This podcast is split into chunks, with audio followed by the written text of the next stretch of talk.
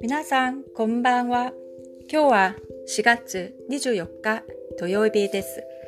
皆さんは今日の朝は何をされましたか？私は病院に行きました。最近はほとんど毎週土曜日の午前は病院に行きます。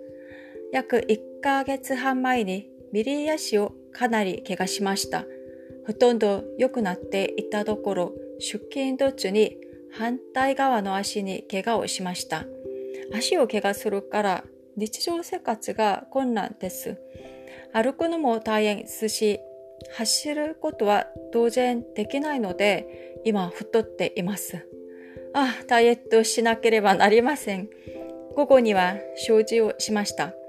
掃除をしたり、食器洗いをするとき、私は主に音楽を聴きながらします。